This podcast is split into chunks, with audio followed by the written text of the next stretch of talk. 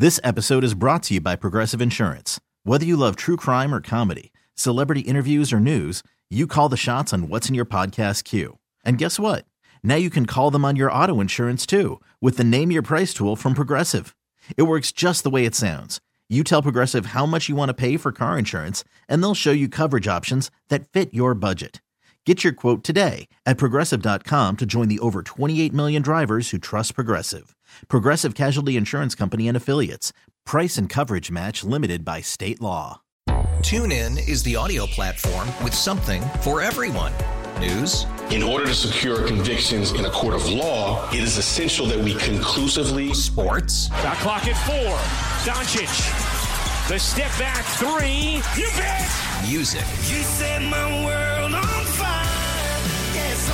Yes. And even podcasts. Whatever you love, hear it right here on TuneIn. Go to tunein.com or download the TuneIn app to start listening.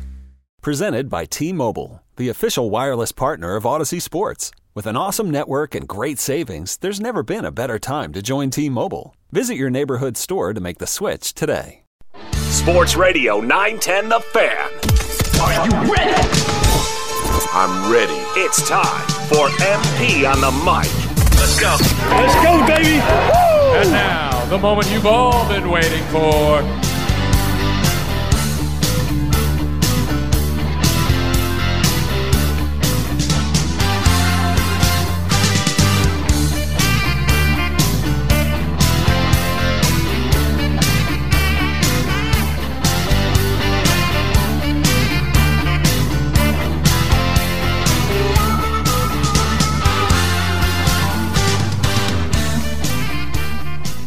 Happy Thursday morning to you, Michael Phillips, MP, on the mic, 910 The Fan, 1051 FM live worldwide on the Odyssey app. You know we got plenty to say. VCU takes down Rhode Island 88-67 at the Stew. Richmond 80 to 64 over St. Louis. UVA hanging on late night, late night in Boston, 72 68. They had to have it, they got it. UVA finding its way into the NCAA tournament if it can just hang on for one more against Georgia Tech or maybe even steal one against Duke on Saturday. All right, uh, we'll get back to VCU, but uh, we need to address the most important story happening in sports today because I cannot get enough of this. Uh, do you know who Chiefsaholic is? Uh, does this ring a bell for you? New. Okay. He's a Kansas City Chiefs super fan. All right. So you, you've got the picture. You know the super fans. I, I this is going to ring a bell for NFL fans. Um, he wears wears a wolf suit to games, and you know front row cheering for the team, going to all the games. Uh, was arrested last year for robbing banks. Uh, that was how he funded his his lifestyle. Um, he presented himself by he posted on social media that he was a really successful sports gambler. That he gambled on sports, and that was how he had all this money because he would travel to all the road games. Uh, turns out uh, he was actually homeless. He lived out of his car, and, Okay. and he robbed banks to fund his Kansas City Chiefs obsession. All right. Um, when you're a homeless Kansas City Chiefs super fan, uh, as you know, the law does entitle you to representation, and so his his trial was was yesterday in Kansas City, Missouri, federal court. Uh, Xavier Babudar, uh, reading from the Associated Press story now, uh, who gained notoriety for wearing a gray wolf suit to Chiefs games, pled guilty to stealing more than eight hundred thousand dollars in 11 bank robberies across seven states and laundering the proceeds through area casinos. He pled guilty to three right. counts and faces a maximum of 50 years in prison. He must pay, oh yeah, the criminal justice system works. Uh, he must pay $532,675 in restitution and forfeit any property gained through his crimes, including an autographed painting of Patrick Mahomes that he purchased at a charity auction. Man. Uh, his attorney is Matthew Merriman, and I don't believe he is the best money can buy. This isn't the Johnnie Cochran level of criminal defense. Here Okay. is his statement outside the courthouse to reporters after Chiefsaholic pled guilty. From the beginning of this case, folks, the government has been blitzing, and Xavier's pocket was collapsing. But today, Xavier stepped into the pressure. He took responsibility for his actions. He stood up in court, humble and repentant, and admitted what he had done. Now, if I know anything about Xavier, and if the Chiefs Kingdom knows anything about Chiefsaholic, we know that he doesn't give up. We know that if he stumbled and he fell, he didn't let his knee touch the ground. And that's because he's capable of doing a great thing. And he knows that there's still hope. We still have a lot of work to do on his case, but Xavier wants everyone to know that he loves the Chiefs Kingdom, he loves Kansas City, and he hopes that you'll rally to his support. Uh, one, all the football metaphors. It's incredible. Two, his his his final statement. I just want everybody to know I love the Kansas City Chiefs. Yeah, very, very much. Uh, do do they get to watch the games in prison? I don't know. Um, does he does he get to keep the suit? Can he wear the suit in prison and cheer him on? I don't know. Stay tuned. Um, I do find it awfully coincidental that the time he got arrested and was unable to attend the games anymore was almost exactly the time Taylor Swift started dating Travis Kelce. Something to think about. Something to think about. Just saying. Only room for one super fan in, in the Chiefs' kingdom. That's right. And some furry's not going to take this away from us. No, sir. No. Uh, I. N- the Chiefs produce a drama every single day, and it's amazing. Uh, this was exactly what they needed yesterday because the NFL player report cards came out yesterday. We'll dive into this later. Uh, the Commanders were ranked the worst organization by the players, as the, as is their annual tradition, of course.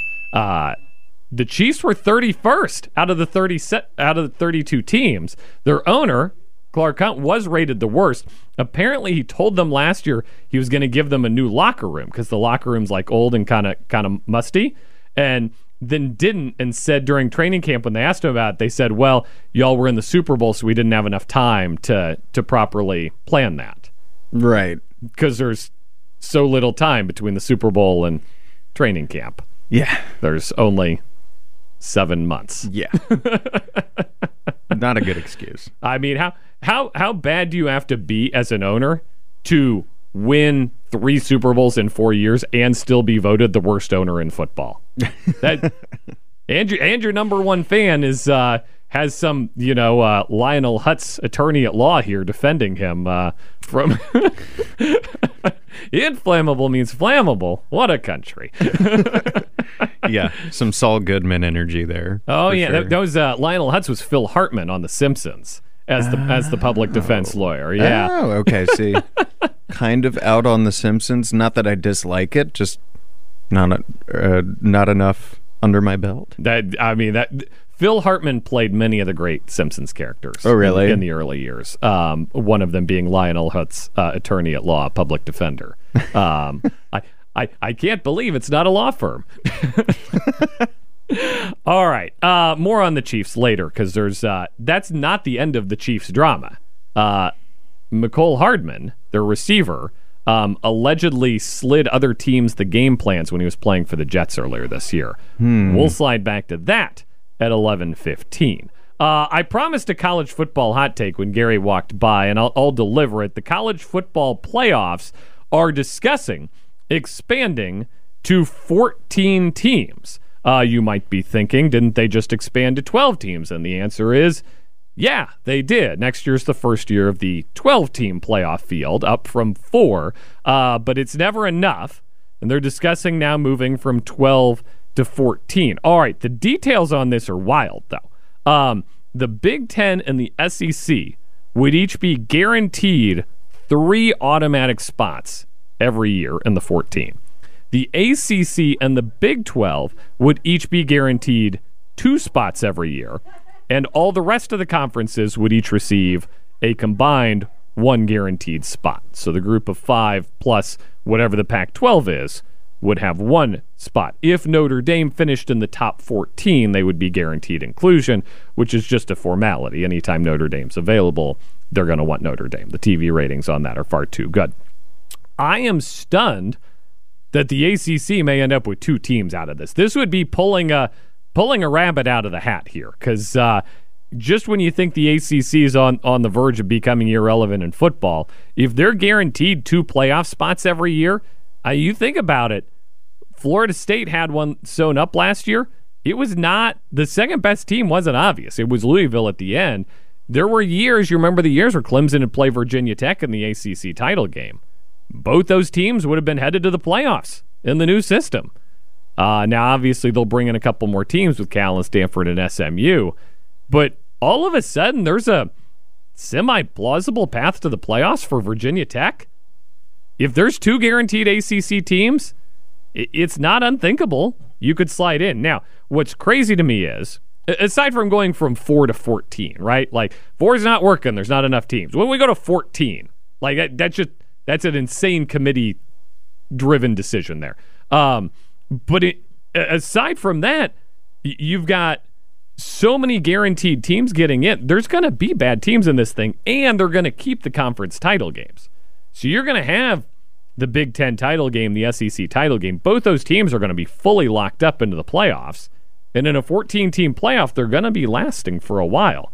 They're going to uh, they they're going to play 17 games if you're a conference if you're in the conference title game and and you play all four rounds of the playoffs, which would be doable in a 14 team field. 17 is an NFL number of games. This thing uh, this thing escalated very quickly. So it's the three three two two one format. That's what they're dubbing it.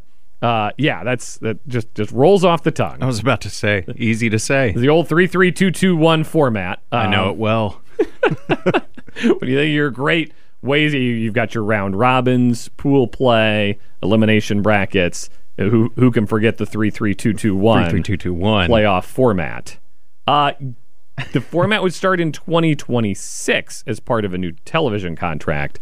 They're already set in 24 and 25 with the mere 12 team field, uh, which which is apparently not enough to satisfy college football lovers. I I get wanting more teams in. More teams in means more coaches who are happy, more fan bases who are happy. You're going to start diminishing the regular season games, and it's going to start happening quickly, right? You're you're going to have seasons where teams have locked up playoff bursts with a couple of games to go. You're going to have conference title games where they're resting players to get them ready for the playoffs. You, it- this is a loss to right what we're sold in college football every week is every game matters. Every every single game is important. Uh, this this is going to chip away at that for sure. I I I was willing to let 12 happen for a couple years and see, but the fact that they're already talking 14 and they're already talking more tells you they're they're never going to stop, right? This is why the ends- the basketball tournament has to be capped at, at 64 and 68. Once they start, they're never ever going to stop. Uh, we got Lane Casadonte on the other side of the break. Always look forward to chatting with him on Thursdays. You're listening to MP on the mic. It's 910 The Fan, now 1051 FM. AWOD Radio takes over. Grant and Danny drive you home. It's leap day, though, so in a way, this is all bonus time anyway. It's all. Uh, This day never happened. I mean, for you know, for the for the people who get paid by the hour, it's happening. For for those of us on salary at nine ten, the fan, That's right. it's just a day of work for the man. You know, this That's right. this one this one's for the fan. This one's for this one's for Odyssey. All work and no pay. I hope I get some Odyssey points out of this or something at a minimum. We'll, we'll I, uh, I sent you some Odyssey well, points the other day. you did send me some Odyssey I points. sent all of you Odyssey points the other day. You're welcome. You're um you'll get a fresh round in March too. So uh, Yeah. yeah, tomorrow fresh round of Odyssey points. I'll fire off another salvo. making it rain. Uh, Virginia made it rain, made their last six shots. UVA takes care of business, down three late against Boston College, and uh, I don't think it was an exaggeration to say their tournament hopes were on the ropes. Uh, if they had lost up there to Boston College, and, and if Boston College uh, had had found a way to scrap that one out, I think Virginia was moving towards the bubble and moving there quickly. But UVA salvages 72-68 win, uh, keeps keeps itself on track. They don't have to win at Duke on Saturday. Obviously, be be great for them if they did. Uh, but I, I think they're solidly in the tournament. Have hopefully stabilize the ship a little bit. Uh, McKneely two big threes there at the end. You love seeing that. A little late night college basketball action up in Chestnut Hill. Here's Tony Bennett on the importance of the game. These guys are smart. They know whatever the magic number is to get in. It's just you're just fighting and you're still pursuing the right stuff. And it was I like that idea about not pressure on the game, pressure in the game with your your passion and how you're going to play and do the things, the hard things well, and not yield on them. There he is, Tony Bennett, UVA basketball coach, who uh, got some advice from his dad before the game. Right, Mike Barber was up there at the game from the Times Dispatch. Shared that this morning in his article at Richmond.com. His dad said, "Don't don't stress out about the tournament. Stress out about beating Boston College. Stress out about the fundamentals." And uh, that that's a lesson he learned last year when when Boston College took care of business up there uh, at the Conte Forum. They uh, they were big winners last year. UVA finds a way to scrap it out 72 68. 68's not the number Tony Bennett's looking for out of his defense, but the win was the most important thing there. Spiders take care of business last night, 80 to 64. Uh, moves us on to Saturday. Spiders beat St. Louis by 16. No bench scoring, but no bench scoring needed. Uh, moves us on to Saturday. And uh, it should be a really fun rematch out there. We'll talk about it tomorrow and get you ready for it. Obviously, 6 p.m. Siegel or uh, Robins Center. Uh, this this one out in Henrico as uh, Richmond takes on VCU on Saturday in a game with all sorts of implications up at the top of the Atlantic 10. I think uh, think VCU is going to have some friends on Saturday as uh, Richmond uh, is holding on holding on to first place, but only by a game. Uh, also on Saturday, VCU women at the Siegel Center, they're going to set the attendance record. They're going to try to set the attendance record. I, I don't know if they'll do it or not. I hope they do. Uh, can lock up the number two seed in the A10 women's tournament by beating George Mason. That would make the Spiders number one, the Rams number two, which is uh, literally all you could hope for going into an A10 women's tournament that will be contested right here in Richmond, up at the Henrico Sports and Events Center. That's going to be a fun week. We'll meander up there. Uh, I think we're doing the show from there next Friday. That'll be a ton of fun. Uh, Rams took care of business against Rhode Island last night. They were up in Rhode Island while the uh, men men Rams were here. Uh, women Rams 69 to 59 winners, setting up that big game on Saturday. VCU 88 67. The men, that was the big one last night. The Siegel Center early tip, early, early hot streak there from uh, Joe Bamisile. He comes to play, knocks down some buckets, and uh, gets 10 points early, sends VCU off to a hot start. They did not look back. That was, uh, that was exactly what they needed. Uh, after a number of nail biters, number of, you know comebacks to, to get out to a hot start early, be the team they want to be. Going into March, one more one more day till we turn the calendar. It's officially March Madness, and uh, Joe Bam is still he's hot. I I keep advocating. I would love to see him in the starting lineup by the time they get to Brooklyn. That was my chair. That was my chair making a very weird noise. I, you probably heard that on the air. That probably came across the uh, the, the microphone there. My we deep cleaned the carpets this morning. Chairs are next. We're working we're working our way up. Yeah. the carpets look good, Awan. Yeah, look at that. Look at that. Just- I've been talking about bringing a can of WD 40 in here for like months now. well, Keep forgetting. Well, needed it, needed it there. Uh, I'd love to see Joe Bamisile in the starting lineup in Brooklyn. Hit, take some shots early, get an early lead. Uh, it's so so valuable to the team to what they do defensively. Uh, obviously, I understand the defense is at the core of who this team is and who they need to be to win in Brooklyn to make it to the tournament. But I, I think Bamisile is just the the next level he provides when he gets hot is so valuable to everybody on the team and everything they do and, and to the guards and, and what they can accomplish too and how they can get open. Uh, love seeing Sean Bairstow, the Bear, uh, make seven, seven of 11 last night. Did great work in the paint, found his touch. A favorable matchup for him, to be sure. Uh, but the way he'd been playing really up until the second half against St. Joseph's, good to see him get rolling a little bit. He's going to be a crucial piece of this March puzzle. And of course, Max Shulga 1,000th point. Uh, player of the game, picked the Bee Gees as the locker room song. Uh, JC cranked that earlier. More than a woman uh, was was the pick in the locker room after the game. You don't you don't get that every day. It's a solid track. It's George agrees. I I, I now want Templeton. I now want to know what every what every post game song has been in the Rams locker room. If this is like part I'm of a so trend, curious, or if yeah. it's normally like you know current pop stuff, hip hop stuff, and this, Right. this was like a, a full curveball right after he scored his thousand thousandth collegiate point. I'm hoping so. I'm hoping this is the first time they've given him the aux cord, so to speak. Might might be the last. Uh, might be the last. If it's the first, it might be the last. Oh no. Uh, if, he, if he leads a team like that, uh, he, he can have the aux cord whenever he wants. Uh, Max Shulga, who I, I think will be first team All A10 when that list comes out in a couple of weeks, uh, very much the heart and soul of this VCU basketball team. I, I think not an exaggeration to say that. I, I think he's taken that role as the leader. Uh, he had the advantage over Bairstow, right? And that he was around for those November games, those December games. But I, I think it's become very clear this team runs through Max Shulga and, and, and takes their vibes from him. Six and nine from the field, two three pointers last night, five rebounds, uh, taking care of business. By the way, drew five fouls. Uh, was just a, a human foul out machine. No fouls himself. Drew five fouls. Very strong stat line for Max Shulga, uh, who, who, with that complement of guards, right? Zeb Jackson had some solid minutes last night as well. Saw a lot of Jason Nelson. His shot wasn't falling, but he was a contributor. Uh, 25 minutes for Jason Nelson, 23 for Bairstow, 25 for Zeb Jackson, 29 for Max Shulga. And that game was out of hand, so we saw some Fats Billups at the end. We saw some Roosevelt Wheeler at the end.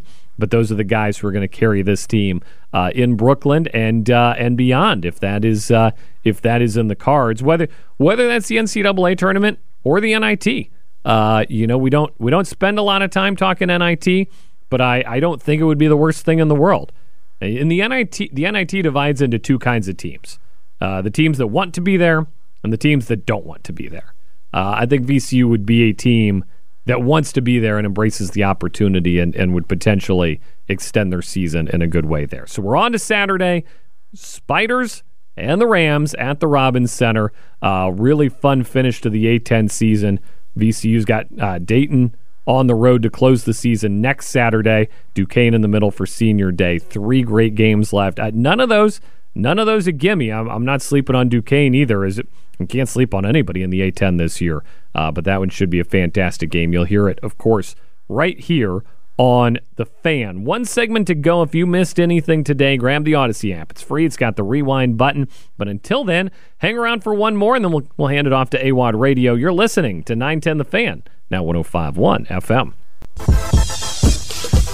1032, what is up, Richmond? It is a Thursday morning. Uh, three winners last night on the men's side, two more on the women's side. Richmond and VCU lock up their double byes in the women's tournament, which will be here next week. We're excited to uh, head out to the Henrico Sports and Events Center and see that. It is time right now, though, to bring on our friend from CBS 6, sports director Lane Casadonte. Lane, happy Thursday to you. Happy Leap Day. How is everyone? I am. Uh, I'm doing great. Uh, you hear me all right here? We're good. I do now. Yes, sir. Excellent. Um, do you have Do you have thoughts on the Bee Gees? I've been taking crap because Max Shulga uh, blasted the Bee Gees in the locker room last night after the VCU win, and uh, I, I was like, "That's kind of weird." And everybody in here was like, "The Bee Gees are the best." Um, I did not realize there was such a such a fan selection here. If you'd like to roast me as well, you may.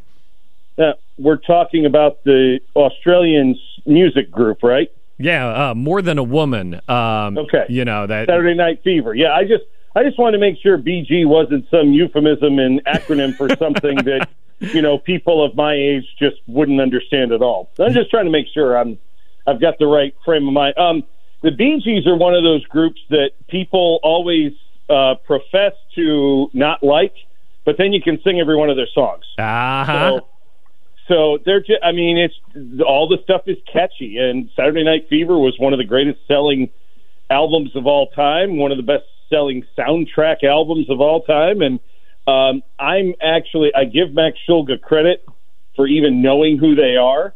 That's I true. Have, I have no idea under what context they would be brought up during a post game press conference at an NCAA basketball game in 2024, but that just shows, you know, how exciting our jobs really are. well put. All right, let's spend a little time with Lane Casadonte here.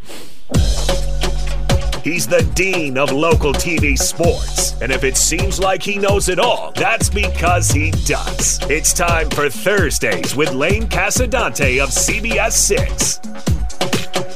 All right, Lane, uh, we are fl- now flying towards the rematch. Robin Center, Saturday night. VCU Richmond round two. Uh, round one started off slow.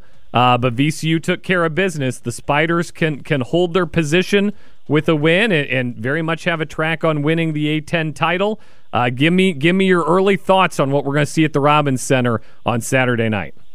Usually in a rematch, you give the edge to the team that lost the first game because they know what to fix, or at least they have a blueprint for what needs tending uh, against any particular opponent.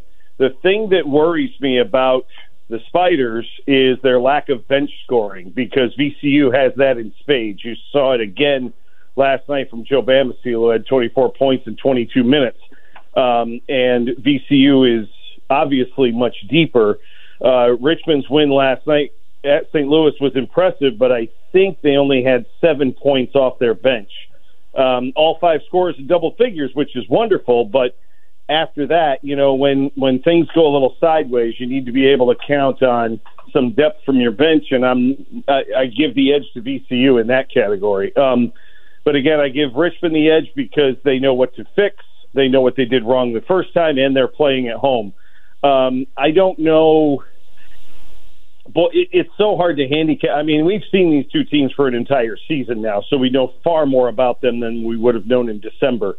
Um, Richmond plays really well at home. I'm, I'm not sure to whom the edge goes because they both won, I think, four in a row. And VCU may not be at four in a row just yet, but um, they're on a they're on a course right now where they would meet again in the semifinals in Brooklyn. So this may not be the last time they face each other this year. No, not at all. And you mentioned the bench scoring. It's uh, it's certainly nice when Joe Bamisile is considered a bench player. That uh that that helps your numbers a little bit when he, he comes in, puts in ten before the game's even rolling, and, and all of a sudden you got ten bench points. So I, I, I take that I take that uh, number with a grain of salt. You mentioned Richmond knows what to adjust to, though. I'm curious what we'll see from Jason Nelson. I, I know the the Robins Center crowd is not known for being particularly agitating, but I, I think they may have a thing or two to say on Saturday night.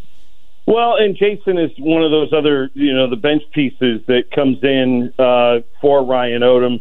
Um, you know, depending on the matchups, I would think Jason Nelson would get a few more minutes in this game just because Richmond is so guard reliant and so guard heavy, and that you know would seemingly play into uh, Jason's strengths. Obviously, you know you and you would also think since Jason was over there for two years, he might have some fantastic insight, but he doesn't know half of these guys. That's I mean, true. New faces on the Spiders roster too, so um, you know, he knows the program, he knows the coaches, and he, you know, he doesn't need a map to get around the Robins Center. But in terms of any insight into guys that he played with last year, there's only a couple of them.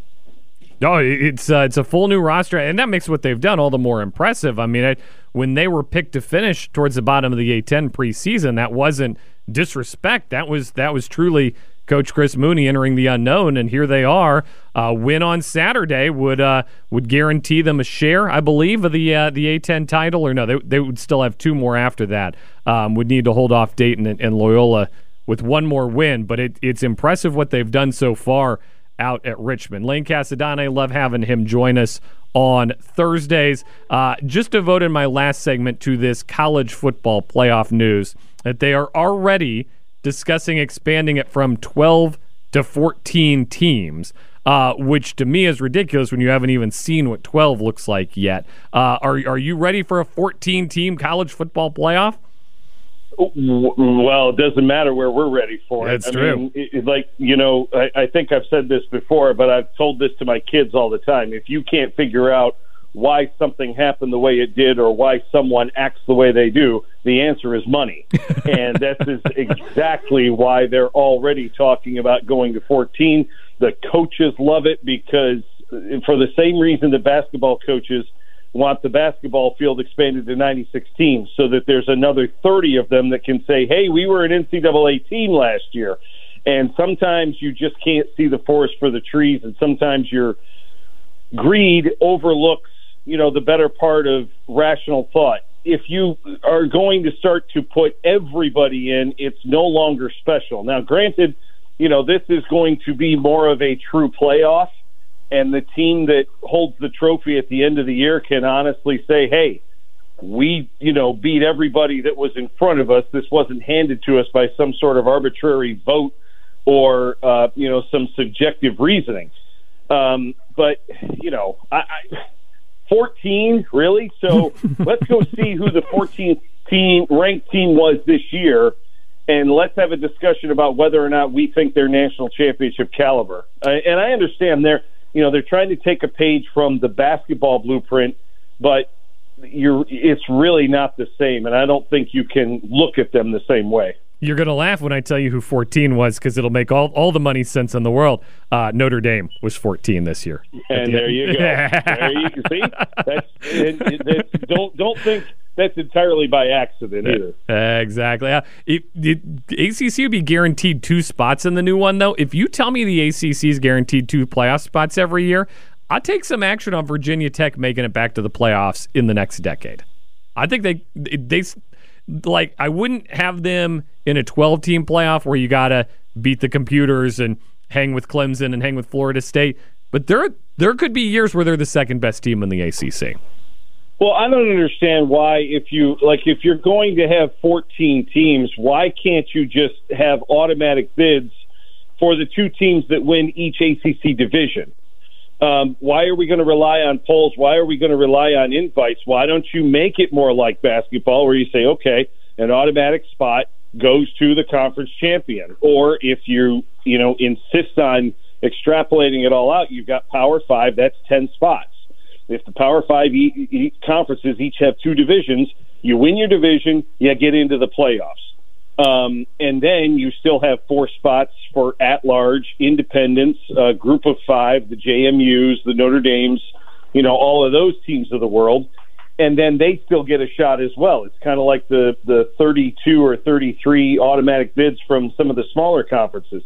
If they went more towards that direction and by that putting more emphasis on the regular season, I could see that. I don't know that that's what they're thinking, but any expansion should be geared towards still keeping the regular season as relevant as possible. No doubt. Of course, some of these Big Ten divisions are about to be as large as conferences by the time they finish expanding. Uh, Lane Casadonte, always appreciate you joining us on Thursdays. We got cooking over at CBS 6 this weekend. Oh, let's see. We've got, uh, boy, we have uh, six high school teams, seven, excuse me, that are home tomorrow in state semifinal games. The um, girls, boys, public, private. Um, there's still a lot of teams in this area that have a shot to come to the Siegel Center next week for uh, a state championship. Um, and uh, obviously, um, uh, I think you. I don't know if you've talked to her this week, but Beth O'Boyle and the VCU Rams. Yeah, big game Saturday. Set a record on Saturday uh, for biggest attendance and just putting more of a focus on women's sports, especially with the A10 women's tournament coming right here in our backyard next weekend, and you know VCU and Richmond being two of the top four best teams in in in the women's side again as well. It's a it's a good year for college basketball around here. Fantastic time for basketball. Once Lane figures out how to clone himself, he'll be at all of it. Uh, until then, we'll watch him on CBS Six. Thanks for joining us, man. Mike, thanks for having me. Have a great weekend. All right, off he goes, and off we go to a break. We'll be back right after this on 910 The Fan, now 1051 FM. Thursday morning, 11 o'clock, hour number two of MP on the mic, 910 The Fan, 1051 FM. Worldwide on the free Audacy app. Folks, it is time for baseball. I know that uh I know that sounds crazy. No, that sounds crazy, but single game tickets for the Richmond Flying Squirrels go on sale in 2 days in 47 hours at the Diamond. We are 47 hours away from being able to buy single game tickets to the Richmond Flying Squirrels 2024 season. We got a schedule, we got a promotional schedule, we got ourselves a block party. Tons of fun, tons of buzz. One of my favorite times of year, of course. Uh, and it'll kick off on Saturday, 10 a.m. to 1 p.m. at the Diamond with Nutsy's block party. And here he is making his inaugural appearance of 2024 on MP on the mic. It is Trey Wilson, the voice of the Flying Squirrels. Trey, good morning. What's up? Hey man, it's good to uh, it's good to hear your voice. It's nice to um, to to crawl out of the the hole of my winter and start looking at baseball season. Like Punxsutawney Phil, um, I haven't seen my shadow. Is that the way that that works? So Does it mean six six uh, more yeah. weeks till baseball? Yeah, exactly. We're right on that mark. So I love it. good to talk to you, man. Uh, you know, last year I started this show right about the last week of the season, last couple weeks of the season. We were out there at the Diamond for the playoff run, and I thought this is fun, and then it was over. Um, so I'm excited to uh, to obviously have you guys on, have a full season of Squirrels baseball, be out there at the Diamond. Uh, Squirrels games, of course, right here on 910 The Fan, 105.1 FM. It's going to be a ton of fun. But it kicks off this weekend. Uh, Nutsy's Block Party. Uh, tell us what we can expect for people who head out to the Diamond this weekend on Saturday. Yeah, so the block party is scheduled to start at at uh, ten o'clock and run until one. Um, anybody who's been out here the last few years, uh, especially if you, I know a lot of people come year to year. It's crazy how much this event has grown. Uh, there's uh, there's so much going on here. It was absolutely jam packed uh, the last couple of years, and that was awesome. But the the big thing is that uh, individual game tickets for the 2024 season go on sale at 10 a.m. in person here at the block party. Um, if you can't make it, we'd love to have you here. But if you can't, online sales will open up at 11 o'clock. But uh, the first 100 fans who come out and purchase tickets here at the block party in person on Saturday, they're going to get a, a cool exclusive T-shirt. Um, but that the tickets are also just a small portion of what's going on. They're going to be uh, games for kids. There's a car show. There's food. Uh, there's entertainment, music. There's all kinds of stuff going on. It's going to be a, a pretty a pretty fun few hours on Saturday morning into the early afternoon. Now, I'll be out there. Anyone will be out there. Uh, obviously, the whole Squirrels crew will be out there. Nutsy, and Natasha, all our friends. Uh, looking forward to that. So you get you get an hour long head start on the on the ticket buying if you're out there over the online crowd. That's that's important because I got to get my front row seats for Bluey track. yeah, that's going to be a big one. Uh, yeah, if, if y'all didn't see um, the this the promotional schedule for this year came out last week, and there's a lot of cool stuff on there. Um, but uh, yeah, we want to make sure it's to reward the people who come out and, and have a good time with us, and give them a chance to get their hands on tickets first. And uh, so that's yeah, that's that's the Bluey appearance. That's opening night, um, which of course is uh, the home opener is coming up on April 9th here at the Diamond. That game has sold out every year, so uh, that's a good one to go ahead and get your your hands on some tickets for. Of course, Independence Day, the Fourth of July, uh, and the fireworks show that has become a pretty pretty much a staple event here in Richmond. Fourth of July, fireworks at the Diamond is a great tradition here, um, and and uh, that's another one that has sold out every season. So you want to make sure to to grab your tickets uh, for that one too, and then take a look at the promotional schedule.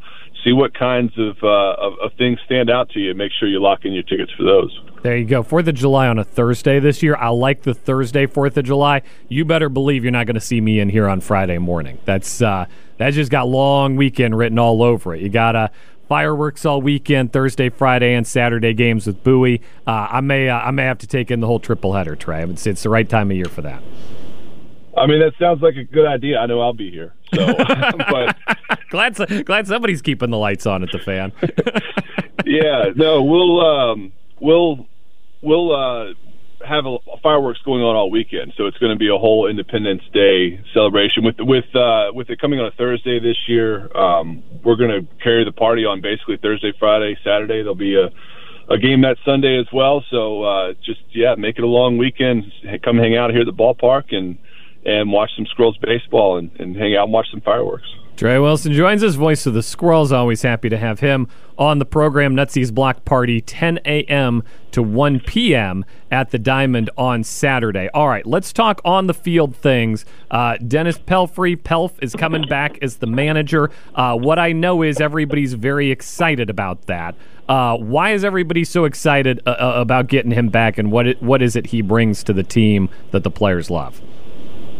Yeah, there's a lot uh, about it. Um, I've had the opportunity to work with a, a bunch of managers in the minor leagues, and uh, a lot of great ones, and Pelf is right up there. At the top of that list, uh, he really understands the operation of like what we do, which you don't always get with the manager. You know, I've worked with a lot of guys who are um, kind of like major league lifers, like guys that spend a bunch of time in the big leagues and and stuff like that. Pelf has a little bit of a different path.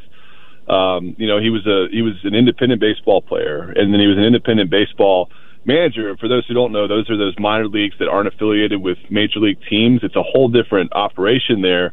But what he has from that is he worked a lot closer with the front office of those local teams than a lot of the managers do. So for one, from one side, he understands a lot about how our operation works, and he works with us great in that regard. But he also understands that that winning in the minor leagues is really important to the towns that you're in, and he does a great job of blending that, developing major league talent for the San Francisco Giants while also putting a winning product on the field.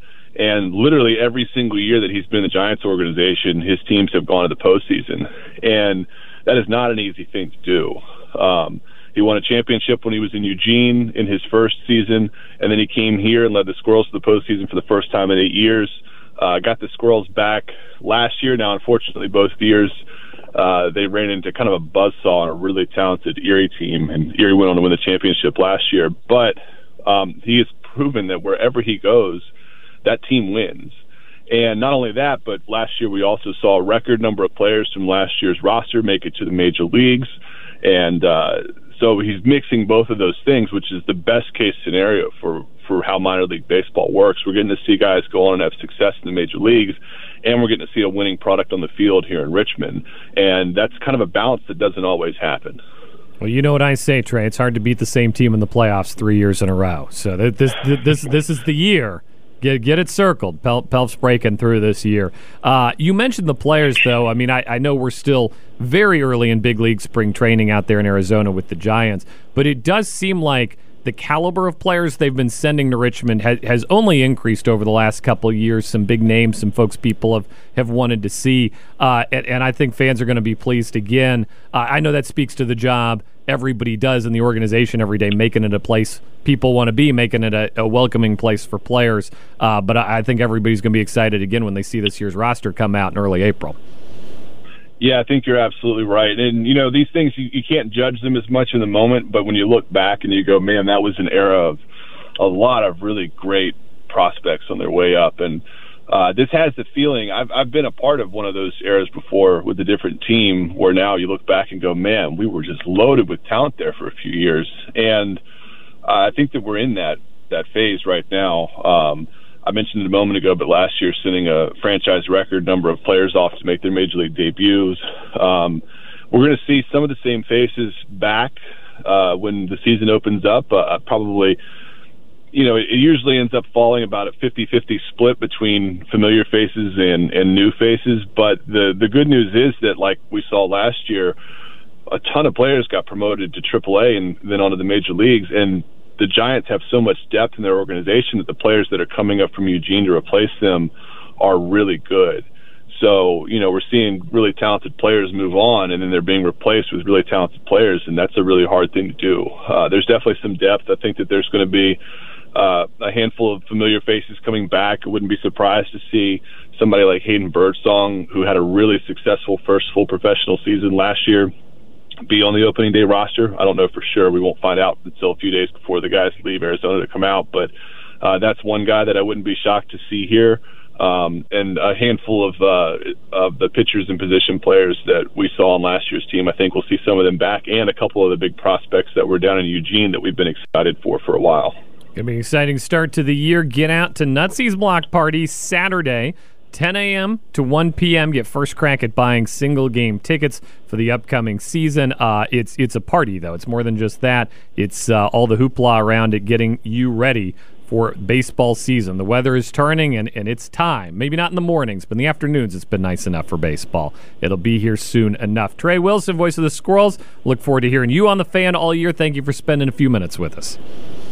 MP, thanks for having me. We'll uh, we'll chat again soon. We definitely will. Off he goes, and off we go to a break. We'll be back right after this. You're listening to 910 The Fan, now 105.1 FM. The the owners the owners get squirmy about this. I love it. Um, here's the other thing that I flagged uh, from the NFL Players Survey. And look, I'm not beating the dead horse here because because I've moved on, but I, I think this is worth saying. Uh, they graded coaches for the first time. What's it like to play for your head coach? And 29 of the 32 NFL head coaches got either an A or a B. Belichick got a B minus. He's kind of at the bottom, right? You know, Belichick, he's a, he's a little abrasive, right? Three coaches got either a C or a D on the player rank your coach thing. This is like uh, like professor evaluations, right? At the end of end of the semester in college, get to rate your professor, get to get to say what you think. Uh, Arthur Smith with the Falcons got a C plus. It's not that pass. That's a passing grade. It's a passing grade, but a C plus. You're the professor, you know. I do know. Uh, I do know C plus is a passing grade. I gave. I've, I've given them out. Uh, Arthur Smith with the Falcons, who was fired at the end of the season. Uh, D for Josh McDaniels with the Raiders. He was the lowest graded. Hmm. That makes total sense. Nobody likes Josh McDaniels. Uh, that's not like the players who play for him know they're not going to like him. There's no secret there. The 31st rated coach in the entire league with a grade of a C, Ron Rivera. And that's the stunner. Because all you heard about for four years was about how everybody loves Ron Rivera. And Ron Rivera's the guy, and Ron Rivera's rebuilding the culture. Ron Rivera didn't rebuild much on, on his way out. And to get a C from the players in the building was shocking to me. Um, now, some of that may reflect a broad level of disenchantment with Eric Bieniemy, which I've gone over. I think it's nonsense. I think it's a lot of coddled veterans who didn't want to do hard work. Uh, but I, I don't know if that bled into the Ron Rivera rating, ranking. But I was really surprised to see Ron Rivera as low as he was. I thought he'd at least just be in the pack with a B. Right? It's Washington. You're never going to finish first at anything until things change big time. But the C part of me, I, am coming around. Somebody uh, texted me the other day after the FedEx Field news that FedEx is taking their name off the stadium. That essentially the Dan Snyder stink hasn't come off yet, and, and I reacted to that kind of like, oh, that's that's unfair. That's not true. Uh, but I've thought about it, and I don't know. You gotta, you know, the coach is getting a C even after the owner's gone. The franchise is still dealing with sponsor issues, stadium issues. I think I think the deep clean has started. I think they're scrubbing the carpets. I think Kim Dry's here scrubbing the carpets. But I'm coming around on this thought that it's gonna it's gonna take a little while. Uh, and I think uh, that that you know my stance has been for a long time. They're not going to rename the team until they're on the other side, until they have a new stadium, until they have a new plan. And um, so let, let's tee up clip number eleven. This is Jason Wright. Uh, he was on the Grant and Danny show yesterday. Uh, look, he was asked about the name because all we talk about is the name, and he's he's a guy in the room. He was he was on the Today Show, sitting next to Doug Williams. We are the Commanders. Uh, he he's the guy who would know best, and uh, I thought Grant and Danny had a good line of questioning for him here on the Fan yesterday afternoon. If they change the name again in the next couple of years, Jason Wright's reaction is the same as it would be anybody else. It's the right thing to do if it's the right thing to do at that time, but it's not a priority right now. I go back to what Josh has said, and we've got a lot of work to do on a million other things. But you know, these guys make the right decisions, and so. Uh, so if they no, come to you I and they go, take- "Hey, I we really take think," anything, I don't take anything personal whatsoever. if they came to you and they're like, "Hey, there's a couple more Dannies than we thought there would be," you know, we might want to do this. You wouldn't stand on the table and go, "Guys, we we just did this. This is going to work. We work. just did it. Give us more time. I'm telling you, this this name's awesome." Like you, you're not you're not standing on the table. No, these guys don't come with stuff on a whim. They're fact based. They're methodical. I think the description of rapid but thorough is probably just a great description of Josh and this ownership group. Period. And so any decision, whether it is where our new home is going to be, how we're constructing the football roster, or the name and branding of the team, it's gonna it's not to come out of uh, a clear blue. And so there's no need to defend or posture or um, uh, or, or otherwise. It's uh, Jason Wright on the Grant and Danny program yesterday. You heard it right here on the fan. He's the president of the Commanders, was in charge of the process that led to the Commanders' name. As a guy who knows who's signing his paychecks, right? And it's Josh's team. Josh wants to do it. It'll be the right thing to do. Uh, I've I've yet to hear anything that even remotely resembles a no from anybody in that building, uh, which leads me to believe that it'll happen at some point. And I think they're smart to hold off on renaming the team because it's still kind of a mess. Uh, I don't know that this year is going to be the year where everybody comes around on wow, this is this is a great model franchise. I think that will take time to build. Before we uh, wrap up our NFL segment here, uh, Ryan Poles, he's a general manager of the Chicago Bears. He's a person of interest in that he controls what's going to happen with the number one overall draft pick before the Commanders select. Uh, chatted with reporters at the combine. This is about the fate of Justin Fields, their quarterback right now, and what would happen to him if they draft a quarterback at number one. If you decide to draft a quarterback, what is your motivation to trade Justin before free agency starts, knowing that there might be a premium on that? Yeah, again, it just depends on what opportunities pop up. Um, I will say this: if we go down that road, um, I want to do right by Justin as well. Uh, no one wants to live in gray. Um, I know that's uncomfortable. I wouldn't want to be in that situation either. So uh, we'll gather the information. We'll move as quickly as possible. We're not going to be in a rush, um, and see what presents itself and what's best for the organization. Yeah, it's going to happen quickly, though. You get that sense, right? The number one picks aren't dealt day of. Those things are lined up in advance. And you remember uh, the RG3 deal that the uh, the then Redskins, now Commanders, formerly football team, made back in the day. That that was done a long time before the draft. You want certainty on those things. When the Niners traded up to three for Trey Lance, you, those things happen ahead of time. This is the period of time where you're looking for movement. If Chicago's going to get out of that pick, if somebody's going to get into that pick, and what that would look like. Uh, I continue to come back to you got to take a quarterback. I don't care if you trade up. I don't care if you turn in the card. I don't care if you trade back to three, whatever it is. I think you got to take a quarterback though because you got an opportunity, right? Oh, think of all the draft picks you get. Think of think of all the picks. And look, I'm I'm open to listening to any offer, but if you if you think back, think back to the RG three deal, right? The Rams took them for a ride. They got all the draft picks. They didn't do anything with him. Jeff Fisher still rolled off a bunch of seven and nine seasons in a row, became a meme. They, there's still there's still a lot of uh, there's still a lot of quarterback centricness to the NFL. You can have a great team, but if you don't have a quarterback, it doesn't matter. You can have a lot of pieces, and it makes it easier for your quarterback. Makes life easier, but if you don't have a quarterback, uh, I don't I don't think you're playing ball at the big kids table anymore either. All right, I'm gonna sneak in one more because uh, we got to play. Um, did we get our? Uh, no, we don't have we don't have this one on the sheet. Don't worry about it. We'll get we'll get to uh, we'll get to the Broncos situation. on MP just side. called like three audibles in a row right That there. was It's that like, was nope a, nope cancel That it. was a triple audible. Here's the audible. We're taking a break. We're back after this. We're talking VCU hoops. Big win last night over Rhode Island. You're listening to 910 The Fan now 105.1 FM. Sprinting home on a Thursday afternoon. One segment left. AWadd Radio takes over. Grant and Danny drive you home on the fan. AWadd, I'll apologize at the start of crosstalk here. I spent yesterday afternoon uh, at the University of Richmond, and um, man, it's so nice over there. like I love VCU. I was at I was at AWOD goes back to school. Uh, always a great time. But man, like those buildings, the vibe, like yo, So you were on VCU's campus and then are now proceeding to hype up Richmond. I know. Ah, I want to stomp you right now. ahead of the rivalry wanna game stomp too. you, Spider. I wanted to dislike it so bad, but you just walk around and it's so peaceful and you know historic looking, and you know it's such a nice place. Yeah, but I had the cheer squad outside of Harris Hall. Dude, you had a whole DJ. Who was your guy?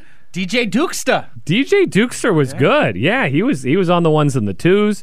Uh, you had great guests. Yeah, I was. Uh, Coach Gifford was there when I was there from Yeah. from the soccer team. Can you believe that 60 different players in his fourteen year career, 60 players have gone on to play pro? I can believe that because um, one of my good friends, big soccer fan, and we went we would go to some of the games, and he'd say like, "These guys are legit. Yeah. Like this this is a legit operation. You got you got something special here.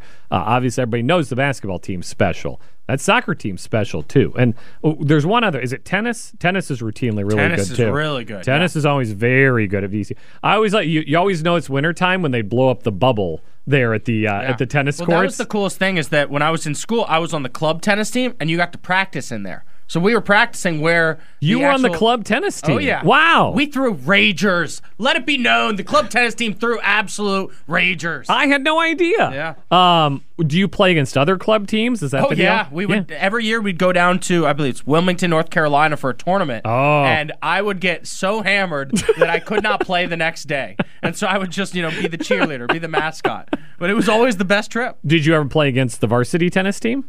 Uh, we did scrimmage against certain players there. We did one of my friends and I, Lee, who is amazing at tennis.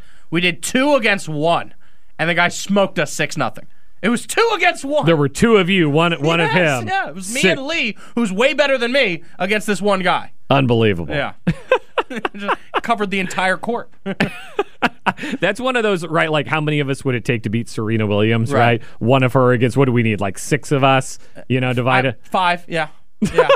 and, and even that, you know, we're going to have to hit some shots. One of us is going to have to know how to volley at the net. Well, that's the whole, the whole thing. Like, could you score a point against Serena Williams in an entire regulation tennis match? And the answer is obvious if she faults. Yeah. Like, that's my only hope here. Is that at some point she's going to get bored with just doing a, a nice soft serve to me? She's going to go for an ace. Because she's going to miss, and, and that's my point. That's my only path to victory. The difference in levels with tennis is outrageous, and the speed a- and the strength that you can hit the ball when you're at that level. Guys like us, you think like, oh, if I just make contact with it, it'll bounce back. No, it's going to go everywhere but in.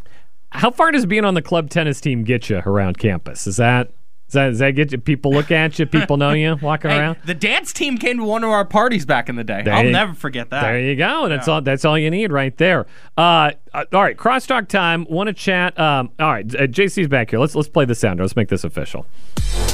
Two hosts enter. Let's get it on right now, all right? Two hosts will also leave, but in between, all bets are off. This is Crosstalk with MP and AWadd. Okay, okay, let's get this show on the road. Derby Bill sharing Bee Gees memories here in my. I just picked up my phone. Um, I see you, Derby Bill. I saw Gloria Estefan in 1979 at VCU. Uh, Derby Bill did. So there, there you go. Uh, now you know with the Miami Sound Machine. All right, I want to talk to you about the Commanders, though. Adam Schefter reports this morning. Josh Harris, uh, he's the new owner of the Commanders, uh, most famous for being not Dan Snyder. That's uh, that's the best thing Pretty about much, him. yeah. Uh, is sitting in on interviews with top prospects, including the quarterback prospects, this week at the Combine. Your thoughts? No problem with it at all.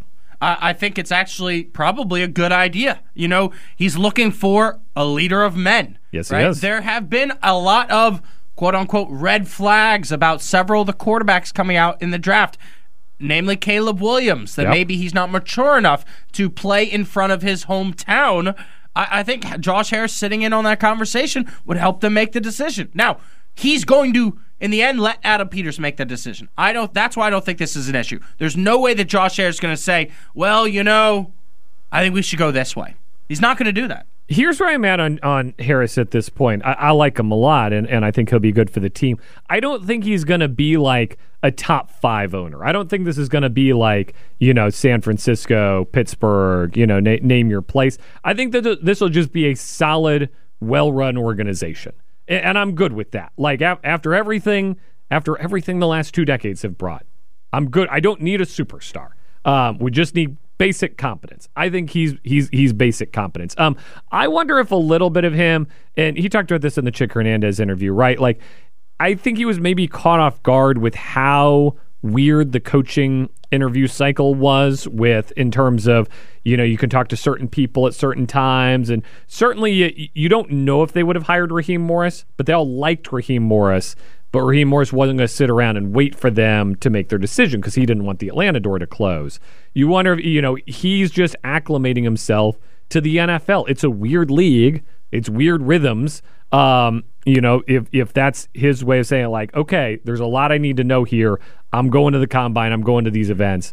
I'm gonna figure these things out. I think if you're upset about Josh Harris after this report, you're mad at the wrong things. I, I, I would be okay with the fan base being upset about the 75 million only going to the suites. Like that does nothing for the common folks. And that's something that he talked about when he took over ownership was I was going to enhance the fan experience. If you're only enhancing it for the millionaires, you're not enhancing it for everyone. I'll make seats for the American working man because that's what I am, an American working man. He, he he's renovating the suites. He's renovating the premium areas. That they're not they're not going to do much to the seats at FedEx Field before he's gone.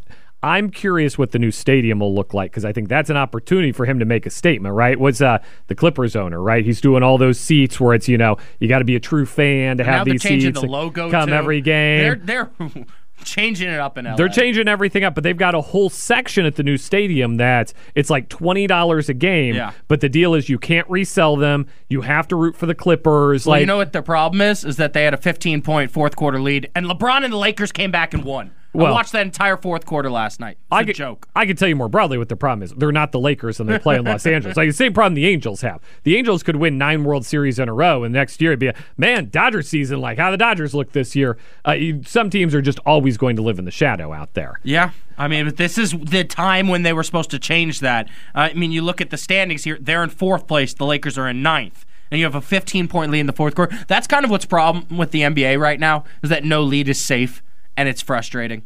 It's, it's the NBA's always been a fourth quarter league, but you see these 15 point, 20 point swings. It's been particularly wild this year. Caleb Williams in the meeting. If you're Josh Harris, do, do you talk? Do you ask? Do you observe? Like my fear is that somehow he's going to talk himself into trading up for Caleb Williams. That's my that's my that's my fear here. I, I know you'd love it. Yeah. Um, if it's the right price and everybody's on board, sure. But I, I would not love a trade up for Caleb Williams unless it was a really like no first round picks exchanged beyond going number one to number two. I'm in for Caleb. I mean, I just Uh, I'm gonna keep saying it. I'm Yeah. in for Caleb, but I am turning into a bit of a Drake Maye guy as well. You know. Uh, Uh, so I'm a- just I'm just not in on Jayden Daniels. That's the guy. Like, there's no highlight. There's no interview I've watched that's made me become a Jayden Daniels guy. The combine has been very good to Drake Maye. Um, I mentioned this the other day, and you, you raised your eyebrows. So let's sneak it in with two minutes left. Max Shulga, what does he do next year? Uh, I think he tries to make the most money possible. Is is is that overseas? Is that uh, Rams Unlimited? Is that uh, another a Power Five school that comes calling? I mean, No. Who was the UR kid? Bur- I- Burton. Yeah, Tyler Who- Burton who went left for the Villanova, Villanova. money. Yeah, there, somebody's going to wave a lot of money at him. I, don't think it's the NBA. I think you agree with me. He's a second round pick, right? I don't think it's the NBA, and I don't think it's another college basketball team outside of VCU. Okay. I think it's between, uh, you know, him getting drafted and going the G League route to try to make it to the NBA, or uh, the European route. Which I mean, my goodness, there's probably a ton of offers out, out there for him on, on Europe. You know, there's so many different countries there uh, that have good basketball leagues. Yes. and he fits that style. Very much so. Yeah, I, overseas worries me a lot. I, I think ultimately he wants to be in the NBA, though. I think that probably nudges him towards VCU or another school when it's all said and done. Because I, the G League life is not what it used to be. Like now that college basketball players can get paid, there's way less reason to do a G. Yeah, but I don't even really want to talk about the future of Max Shulga because this is the issue: is that you know last year we didn't even really get to talk about the championship because all of a sudden Mike Rhoades was at Penn State. Yeah. You know, there's really no Yep. time to celebrate. So let's celebrate what we have with Max Shulga right now. He got over a thousand collegiate uh, points, and you know what was shocking with that? More than 400 of them came at VCU. That- I thought it was going to be more lopsided to Utah State. I completely agree. Uh, who's your VCU interview today during your show? Zeb Jackson, Zeb 1230. Jackson. Stay tuned. Twelve thirty. AWadd Radio up next. This is nine ten. The Fan now one zero five one FM. This episode is brought to you by Progressive Insurance. Whether you love true crime or comedy, celebrity interviews or news, you call the shots on what's in your podcast queue. And guess what? Now you can call them on your auto insurance too with the Name Your Price tool from Progressive. It works just the way it sounds. You tell Progressive how much you want to pay for car insurance, and they'll show you coverage options that fit your budget. Get your quote today at progressive.com to join the over 28 million drivers who trust Progressive. Progressive Casualty Insurance Company and Affiliates. Price and coverage match limited by state law. TuneIn is the audio platform with something for everyone. News, In order to secure convictions in a court of law, it is essential that we conclusively sports, Shot clock at four. Doncic. The step back three. You bet. music, You set my world on fire. Yes, and even podcasts. Whatever you love, hear it right here on TuneIn. Go to tunein.com or download the TuneIn app to start listening. We really need new phones. T-Mobile will cover the cost of four amazing new iPhone 15s, and each line is only $25 a month. New iPhone 15s? It's over here. Only at T-Mobile get four iPhone 15s on us and four lines for 25 bucks per line per month with eligible trade-in when you switch. Minimum of four lines for $25 per line per month with auto pay discount using debit or bank account. $5 more per line without auto pay, plus taxes and fees. Phone fee at 24 monthly bill credits for all well qualified customers. Contact us before canceling account to continue bill credits or credit stop and balance on required finance agreement due. $35 per line connection charge apply. Ctmobile.com.